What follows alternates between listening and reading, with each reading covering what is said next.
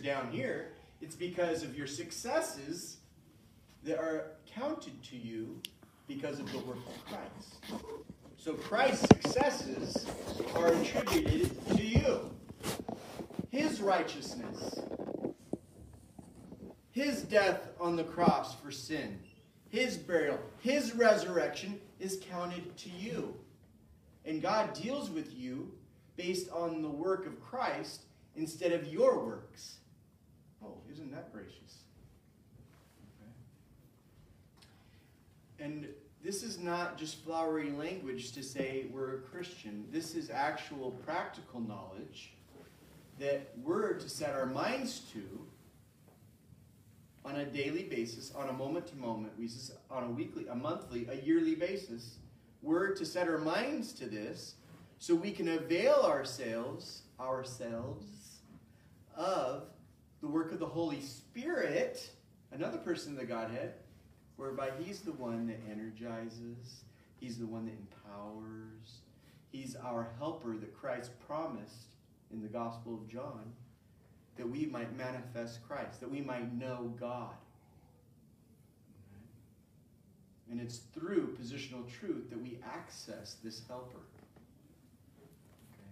his positive ministry. He also has a negative ministry that you access when you don't utilize positional truth. But even that can be looked at as positive also. So, today, what we want to look at today is the fact that Jesus Christ himself institutes positional truth in the Gospel of John. So I want to ask Does anyone want to oppose Jesus Christ? Does anyone want to argue with the Lord? Do you want to, the Lord to work through you? Do you want to enjoy an attitude adjustment from the triune God? Do you want to have love, joy, peace be predominant in your life? Okay. Now, there's really only one answer to each one of those questions if you're a Christian here today. And if you are if it's not the right answer, I don't think we need to have a test to figure out which answer is right. right. Hopefully, this is all leading us in the same direction mentally. Let's turn to the Gospel of John.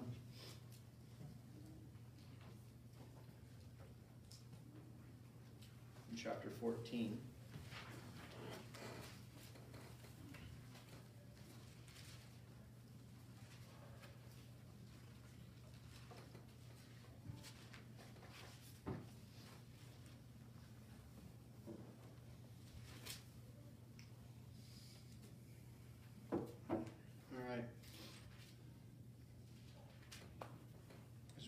To John 14, we, we are in what is called the upper room discourse. Okay? Now, these are titles that we have given different passages in Scripture. This would be in contrast to what? Maybe like the Sermon on the Mount. Everybody familiar with the Sermon on the Mount?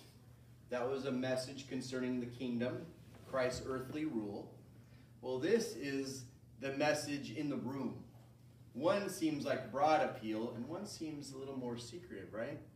It's in a it's in an upper room with only a few people listening. The Sermon on the Mount, there was lots of people there, and then it was just to the disciples, but then it, it got talked about quite a bit, right? And there was things that were repeated. This is something you only hear about right here. And John, the apostle, wrote about it, probably between 90 and 95 AD. And it tells you right here in this book that humanly speaking, you would have forgotten about this. Because Christ told the disciples a lot of things. Did they remember everything he said?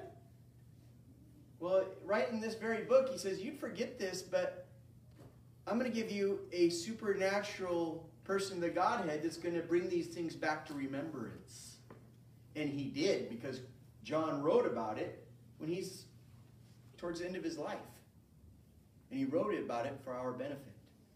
So we would know that the Lord Jesus Christ is the one that instituted these things that had been being practiced prior to them being written about. because Christ spoke about them before they were written about. But Paul, Peter, all these guys had practiced positional truth before John 15 was written, but not before John 15 occurred. Right? Everybody with us? Everybody mentally following? All right. So we're in John 14. We come down to verse 15. Actually, let's just read verse 20, and then we'll go back. It says, At that day you shall know that I am in my Father, and ye in me, and I in you. Here we have the first germ truth of positional truth. This was more than the disciples could bear. They didn't get it. They didn't right over their heads. They didn't get it. Why do we call it a germ truth? What happens with a seed when you get it wet and it's warm enough, the soil's warm enough, and it gets a little moisture? Grows. Germinates. That's what we call germination. The seed sprouts, right? But it starts with the seed. What's the seed here? Positional truth. Christ is the one that announces it. Christ himself. Well, that makes sense because he's the one that establishes our position. Right? It's in him. He creates of the two in himself one new man. That is our position at the Father's right hand. And he prophesies about it right here. He prophesies about it. In that day. So it's, he's talking about a future day. It's that day. Not this day, that day. What does that tell you? What does that imply about the day he spoke this? It didn't exist. So prior to that day, did these people have a position in Christ? No, they did not. That's why when we say David was not a Christian, you should not be upset. Was David a believer? Yes, King David was a believer, but he was not a Christian. Okay? When we say Moses was not a Christian, should we be upset about that? No. Are we saying when we say he's not a Christian, are we saying he's unsaved? No. We're saying he had a different relationship to God than we do. We're a different people of God. Same God, different promises, different content of salvation, different futures. Right? And this points to that. In that day, there's going to be a change. It's going to be something new. Right? But something good. You go back, verse 15, it says, If ye love me, guard my commandments. Now, what this go points to is that Christ gave a new commandment in chapter 13. It was a new commandment. It wasn't, when people, a lot of people read this, they think, oh, the Mo- Moses' commandments. The Ten Commandments. That's what they think when they read this. So then when our, the United States government starts taking the Ten Commandments out of courtrooms and out of schools, Christians are all, oh, oh, we're not going to have these, we're supposed to guard those commandments. That's not what this is talking about. That's not what this is talking about. This is talking about the commandments that Christ gave, the new commandment to love one another.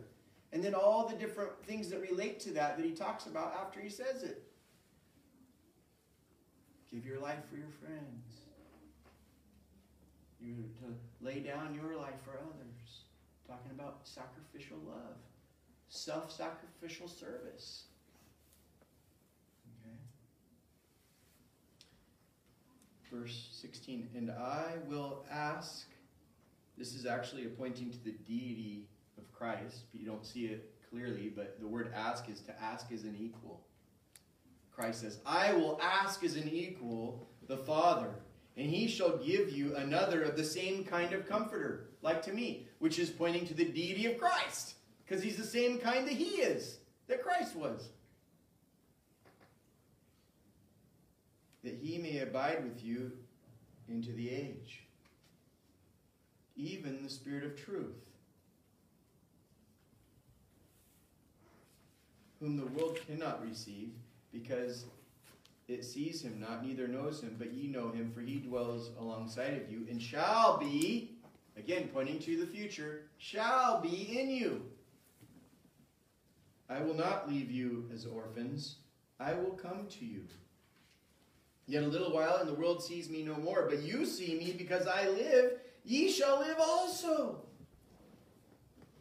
At that day, he's going to explain how he's going to be living how we're going to be living and how his life is going to affect us in this verse 20 at that day you shall know that i am in my father and ye in me and i in you. We will still be vitally connected. He's telling the disciples i won't be physically with you but you will be in me and i will be in you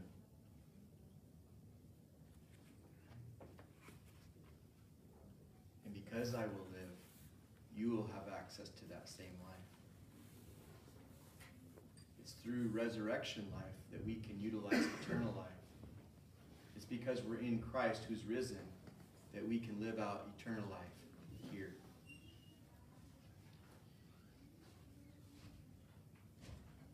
At that day you shall know that I am in my Father, and you in me, and I in you. Now, there's several things that will be mentioned here as germ truths that relate to positional truth, but we're going to focus on a couple.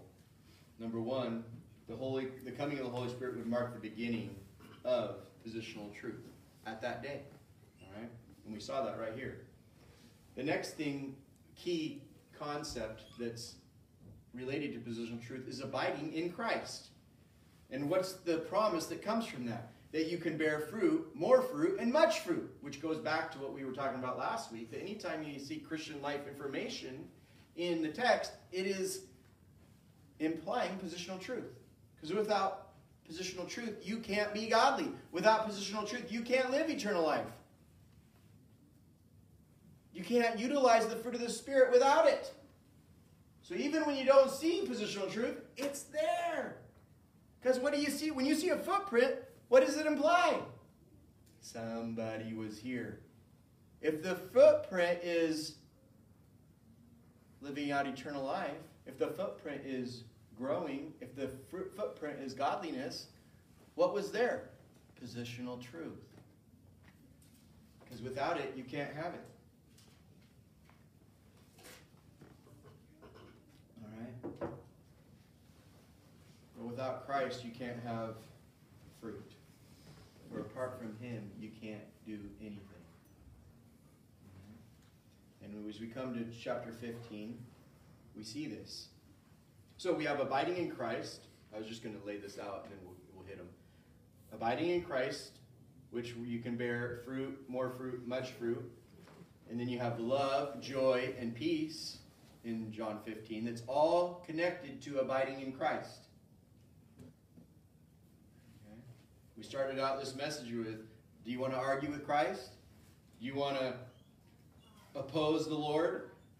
Do you want the Lord to work through you? Do you want to enjoy an attitude adjustment from the triune God? Do you want to have joy, peace, and love be predominant in your life? You better get with the program and enjoy who you are in Christ. Set your mind to it. Filter everything in your life through that filter. Okay? And Christ is the one who begins all of it in regard to positional truth, and we find it in the Gospel of John.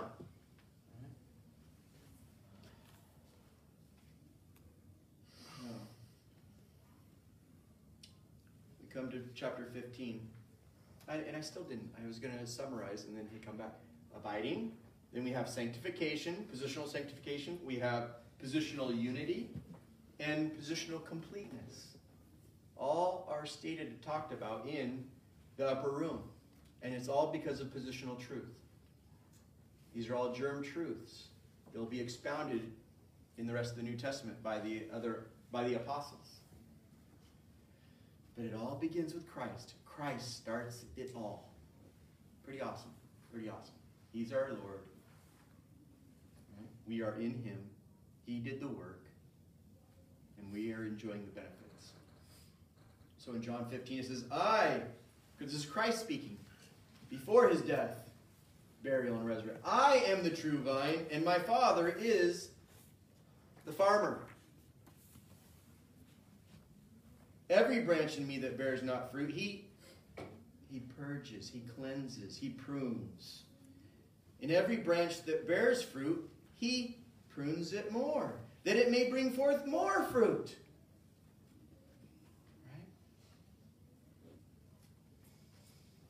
Right? Now ye are clean through the word which I have spoken unto you.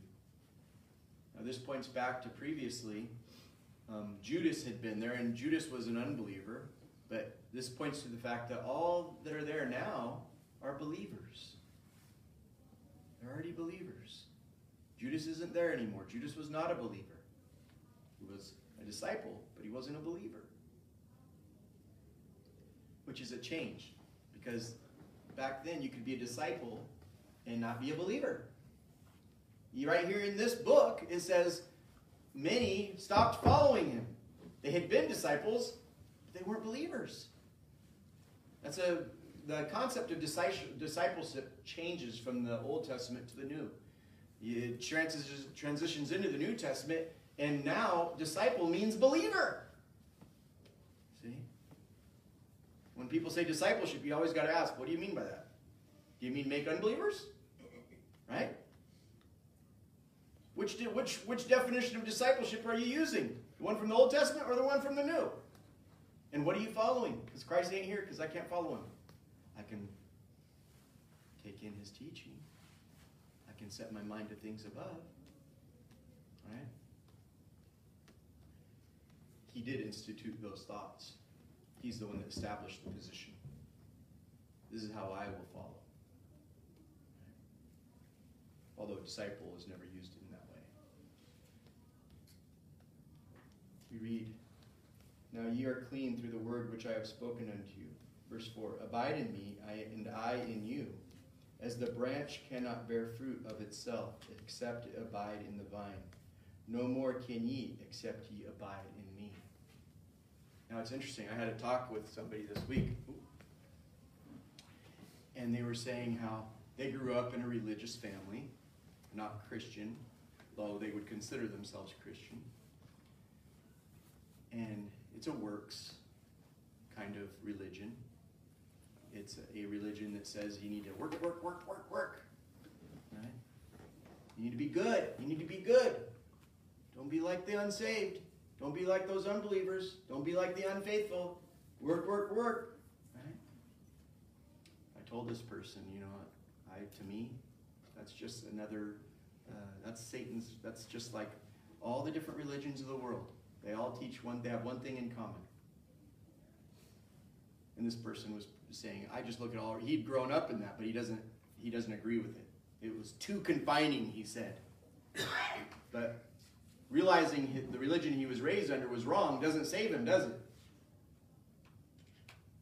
He looked at that and he said, I want something different. So what he does now is he looks at all religions and he tries to find the similarities. He thinks there's a grain of truth in all of it.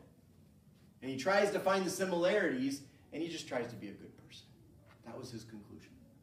And I told him, well, this is a problem with that. None of us are good. And he recognized that. He recognized that he was wrong and he did bad things. And I'm not pushing this. He's instigating this conversation with me. And I said, that's the commonality. You're looking for commonalities when you should be looking for differences. The commonality, yes, all the religions of the world say, be good, be moral, the thing is, none of it is enough. There's only one religion that says it's the only one, and it's completely different than all the rest. It doesn't say be good, it says, I'm going to do it for you. Christ died on the cross for your sins. He was buried and he rose again. He did that. I didn't do it, he did it. And my works do not make it better. It doesn't add to it. It doesn't keep me saved. The works have nothing to do with my salvation. He did all the work. Anyway, it's true even after you're saved. All my works are worthless if I don't do them through Christ. If Christ doesn't do the work, it's nothing. I must abide in him for it to be something. And positional truth is the key to that.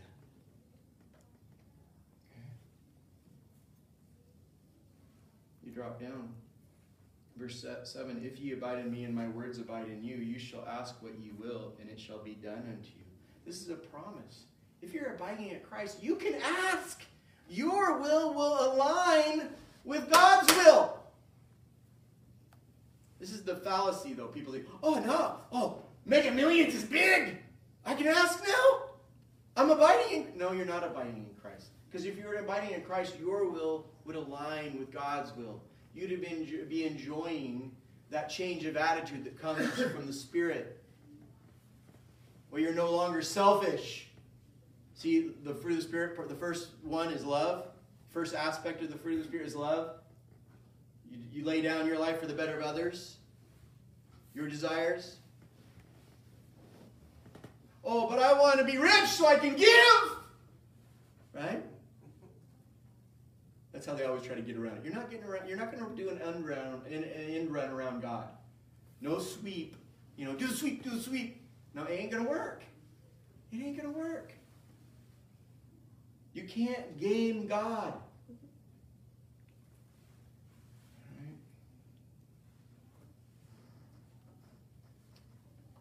But you know, you, you think, well, I can throw away that verse. well, you get it all wrong, folks. You're missing out on a beautiful, beautiful verse if you throw that verse away. The idea that you're you can start seeing from the seeing life through the bigger picture is a beautiful gift from God. It takes a weight off. Stop thinking about just you and the thing, your future and what you got going on. Start seeing things from a bigger picture. It is freeing. Right? Herein is my Father glorified that ye bear much fruit so you, shall you be my disciples. This continues on the redefinition of disciple. You're not a disciple if you just listen to me and follow me. Now you're a disciple when you bear much fruit. And who can bear fruit? Those that abide. Who can abide? Those that are clean. Only believers.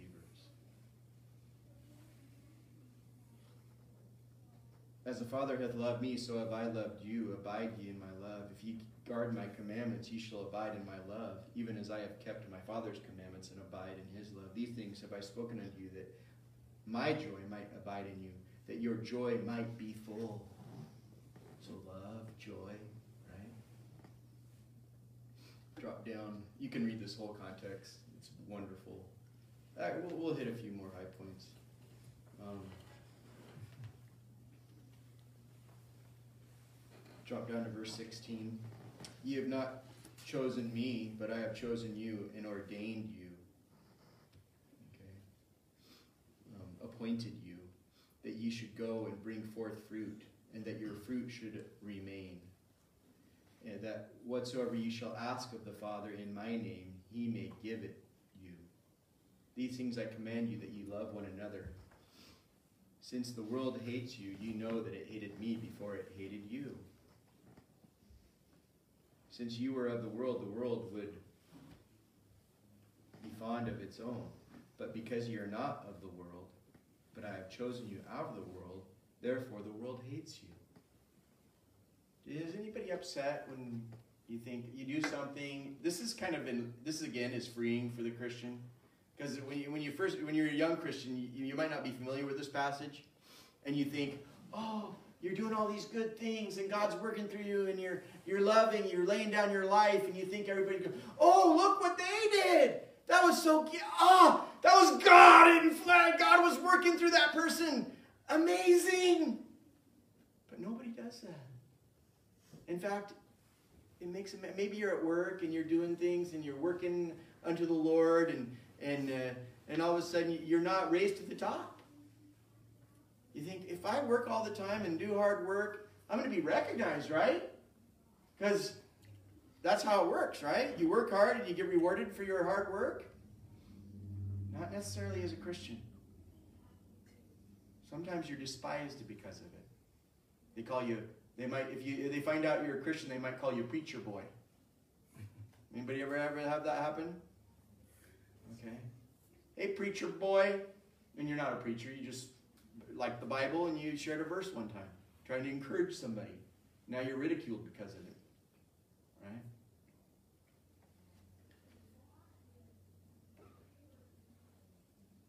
Or anybody, uh, I remember one time uh, I was working at a store and uh, it would get quiet in the evening. That's kind of the normal workflow of a grocery store. Is the customers stop coming around six or seven at night. From seven to ten at night, there's time to get lots of work done. Well, I started pulling out freight from the back room at this store. They had a night crew, and I'd pull out pallets and I'd start working them to stay busy, right? I got in trouble real fast. They'd say, What are you doing? Why are you doing that? No, you don't do that. That's my job. Don't be working in freight. Just walk around. They didn't like me. It was, you know, over whatever, and they didn't like that.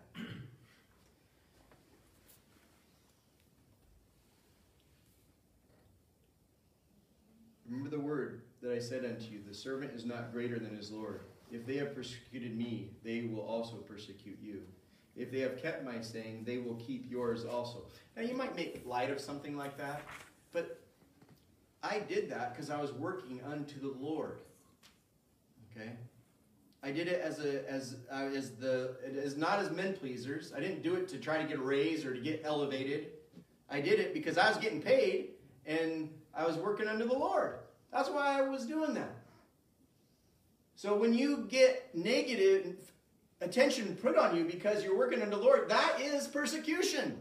We make light of that. We say, "Oh, that's not somebody didn't you didn't say you're a Christian, and so that's not persecution."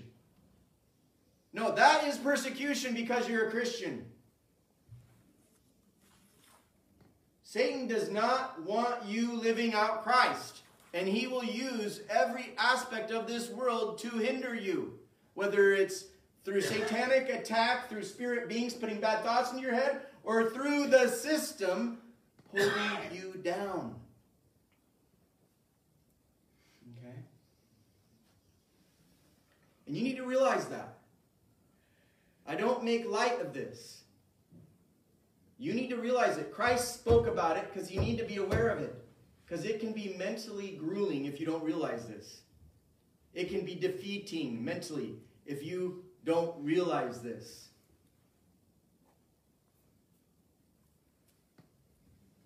Right now, there's a lot of negativity in the world. If you don't realize this, it can be defeating. You might give up. And we don't expect anything great from the world. What do we expect from the world? Hate. We expect to be marginalized. We expect to be ignored. Christ promised it.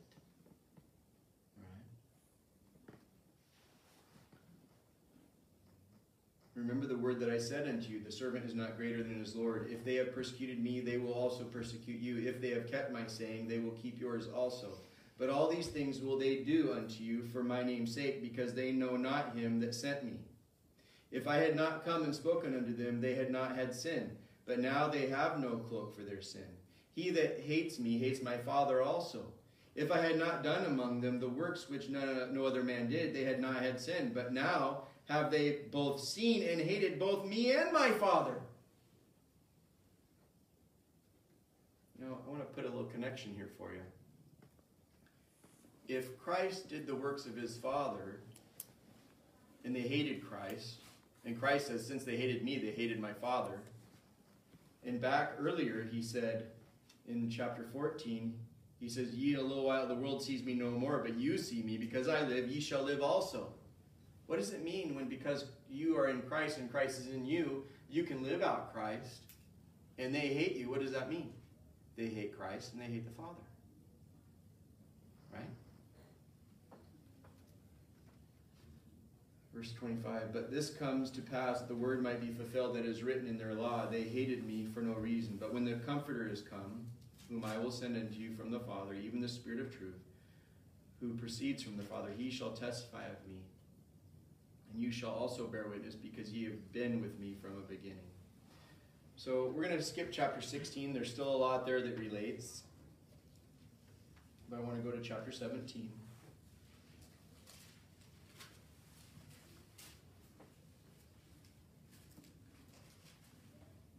in chapter 17, Christ continues. We're going to read verse, let's just read 1 through 3 first. These words spoke Jesus and lifted up his eyes to heaven and said, Father, the hour is come, glorify thy Son, that thy Son also may glorify thee. As thou hast given him authority over all flesh, that he should give eternal life to as many as thou hast given him. And this eternal life is that they might know thee, the only true God, and Jesus Christ, whom thou hast sent. I have glorified thee on the earth. I have finished the work which thou gavest me to do. It goes on. Main thing here, he tells them that he prays concerning us that we might know him. That this eternal life is that we might know him. Okay. How does that come about today? This comes about today that when we live out the fruit of the Spirit, we recognize that that is God's character coming out through us, not our own. And that's how we come to know God. We're introduced to Him at salvation. We read about Him in the text and we know a little bit about Him. But eternal life is it's not just from reading the Bible that we get to know Him. That's true but it's actually in an experiential way seeing his character being lived out through us. That's the life of God. That's the abundant life that Christ talks about in the Gospel of John. And that's, again, linked to positional truth.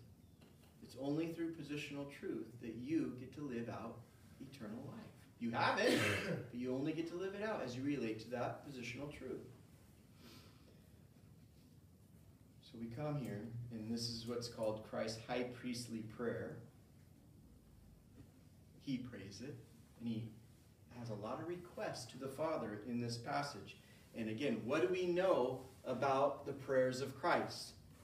The Father always hears and responds. Every one of these prayers will come has come true or will come true. Okay? There is no uh, what do they say about prayer? What how um, maybe uh, I maybe later. How do they say that about prayer? Uh, yes, no. yes, no, or wait, or stuff like that. Okay, every one of Christ's prayer yes. is yes.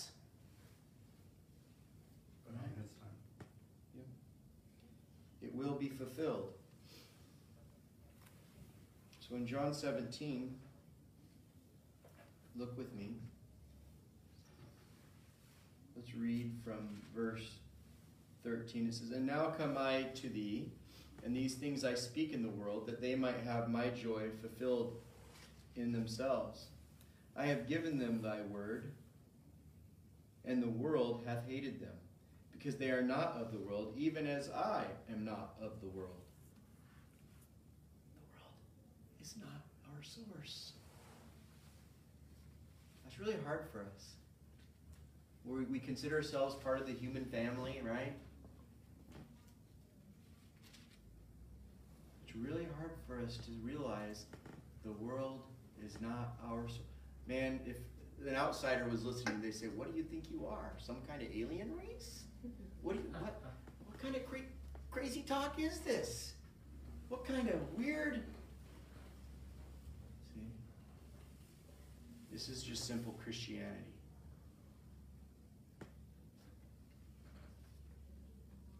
oh, that's not Christianity. These are the words of Christ we're talking about. How can it not be Christianity? Right? I pray not that thou shouldst take them out of the world, but that thou shouldst guard them from the evil one. They are not out of the world, even as I am not out of the world. Sanctify them through thy truth. Thy word is truth. Thy word is truth. Sanctify them. Set them apart. Now, I want to go back. This, well, I want to go back. What is he talking about when he talks about being set apart by truth? Okay. This is a, actually a theme in the Gospel of John. The idea of the truth. Okay. Look in John 8. Turn back there.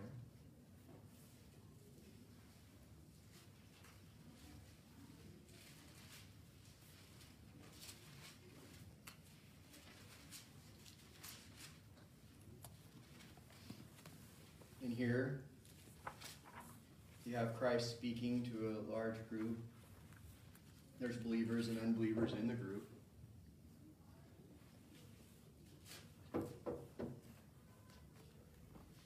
He says in verse 23, he says, And he said unto them, Ye are from beneath, I am from above, ye are of this world, I am not of this world. Man, that's an interesting, that's the very things he's talking about over in John 16 and 17, isn't it?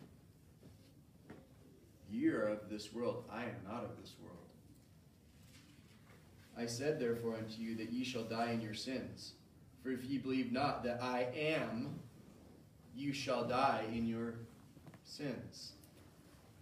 So the idea that eh, this is a different gospel than today. And when Christ, part of one of the gospels that a person had to believe at the time of Christ was that that person is God. That man standing before you that was born of Mary, that was a carpenter, yeah, that guy's God. That wasn't an easy thing, was it? I saw that guy. He grew up as a normal human being. I saw him as a baby. He had dirty diapers, blah, blah, blah, you know.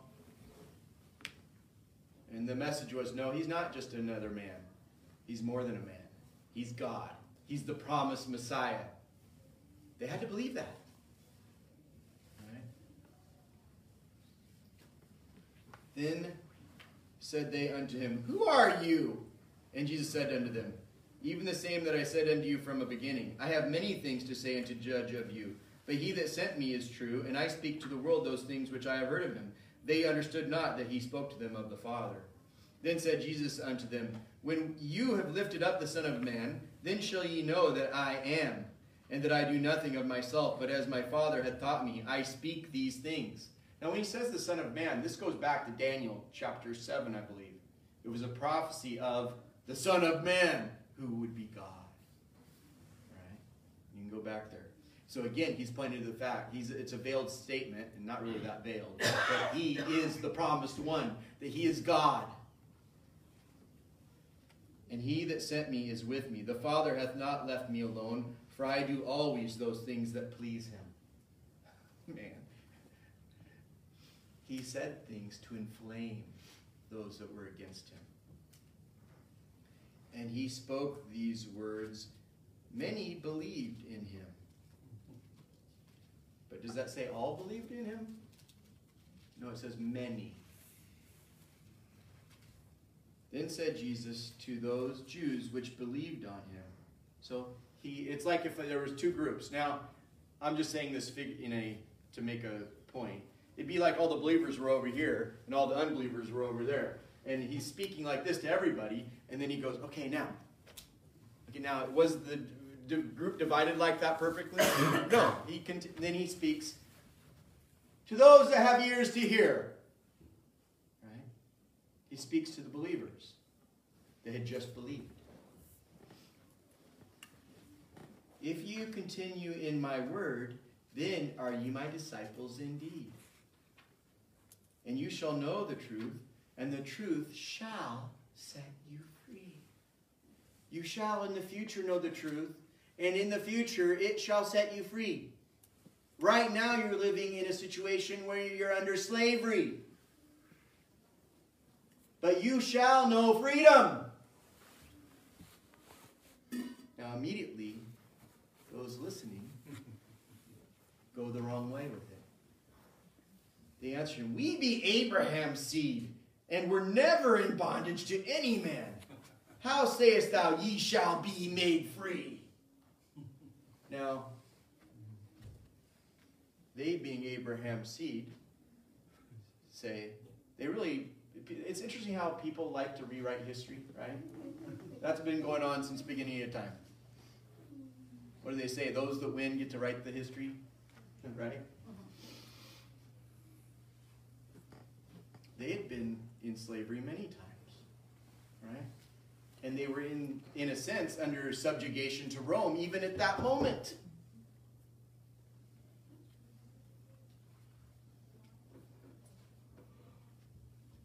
But Christ, as you will see here in a moment, he says, I'm not talking about political subjugation or physical slavery. Those both those though both existed. Says, I'm talking about a spiritual bondage. Not to any human being, but to a sinful nature that every one of you possess. Jew and Gentile. No, he doesn't say that. Right.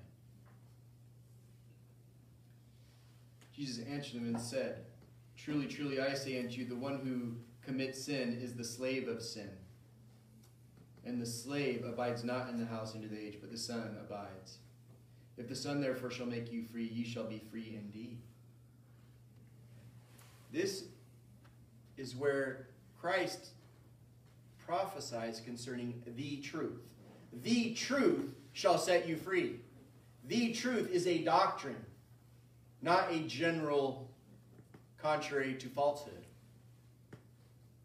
The truth is a doctrine that will set you free. Now, keep your finger here, jump over to Romans 6. I want you to see this. This is the most simple explanation of this. The truth is a doctrine. The truth is a person. Okay? The truth is a doctrine. The truth is a person. There's a doctrine that relates to a person. Romans 6. Look here in verse 17. Actually, let's read verse 16. Know ye not that to whom ye yield yourselves slaves to obey, his slaves ye are to whom ye obey? Does that fit perfectly with what we just read in John 8? Does it not? It's talking about the same thing, isn't it? If the shoe fits, right? Whether of sin unto death or of obedience unto righteousness. But God be thanked that ye were the slaves of sin. But ye have obeyed from the heart that form of doctrine which was delivered to you. So they were a slave, but now they're not a slave because they obeyed a doctrine. What must that doctrine be? It has to be the truth, doesn't it? Because the truth is what would set free. Is everybody with me? And it tells you what that doctrine is right here in Romans 6, if you go back to verse 11. Likewise, reckon ye also yourselves to be dead indeed unto sin, but alive unto God in Jesus Christ our Lord. Let not sin therefore reign in your mortal body, that ye should obey it in the lust thereof. Neither yield ye your members as instruments of unrighteousness unto sin, but yield yourselves unto God as those that are alive from the dead, and your members as weapons of righteousness unto God. For sin shall not have lordship over you, for you're not under the law, but under grace. It tells you what the truth is. It's a doctrine that you must obey, and it relates to who you are in Christ. Christ prophesied it, Paul explains it. Now go back to John 3.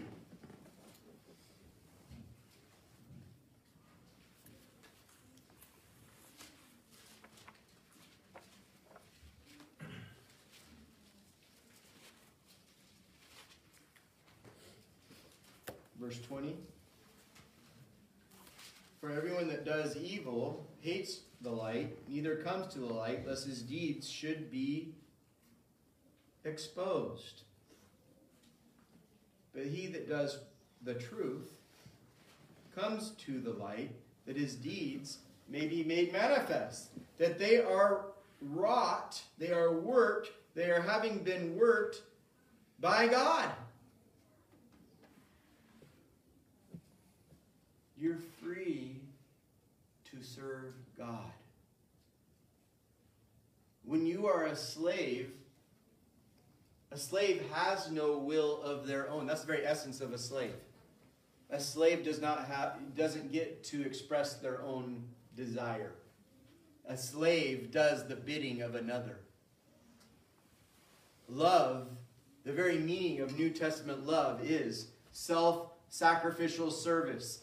Christ, being the Lord of all, got down and washed the feet of the disciples like a slave.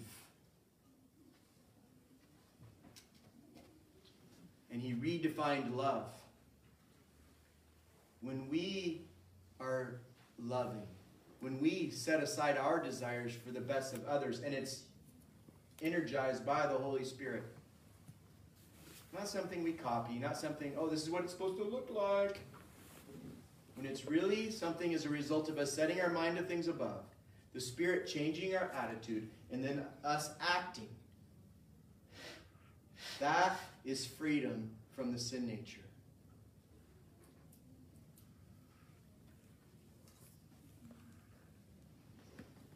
In that, so what I was getting at here with this, in this verse, the truth is the outworking of God's will through you with you getting out of the way of the sin nature. You getting out of the way of the Holy Spirit is what I should say. And thus, God gets a work done through you. When you know, we don't relate to this idea of slavery too much today because we don't have slaves everywhere through our society. But back in Bible times, I think 60 or 80% of the Roman world were slaves. So it was a concept they understood. And when the slave did something, you didn't say, oh, good job, slave. You would say, good job, the owner of the slave. Look what Julius Caesar did. You know, he didn't do it. It was all the slaves that did it. Look what the, all the aqueducts that they built, and look at what they did, and they conquered the world. Well, Alexander the Great, Greek, didn't conquer the world by himself. He had armies, right? changing metaphors there. Go back to John 14.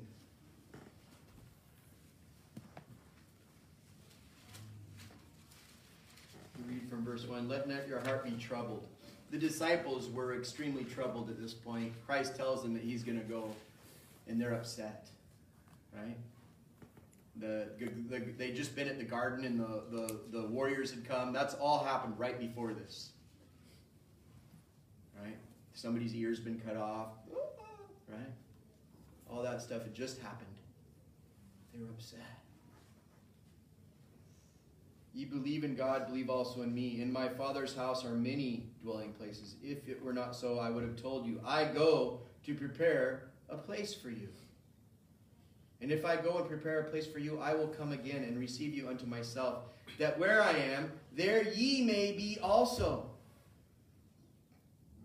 And where I go, ye know, in the way ye know. Thomas said unto them, Lord, we know not where you go, and how can we know the way?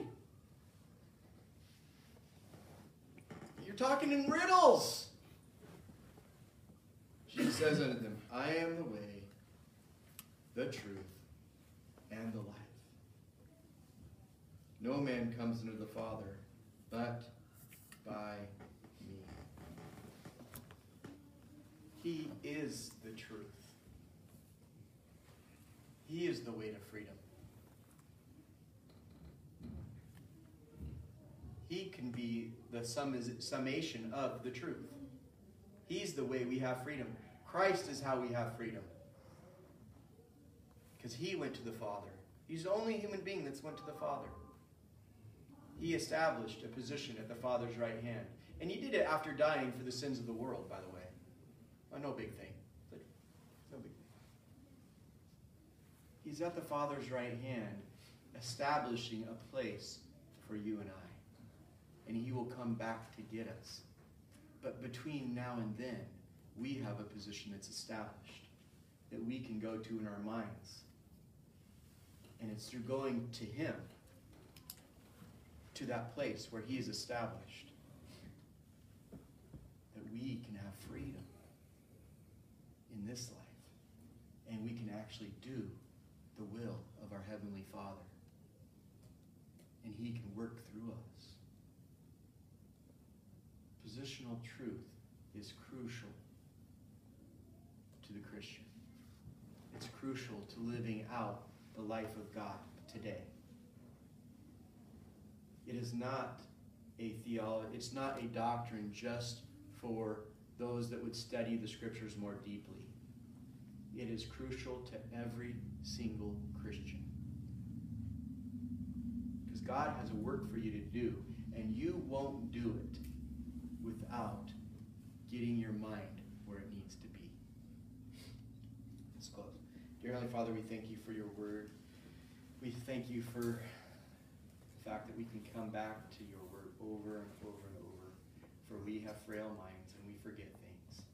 But your word is clear. Your word has authority because it's from you.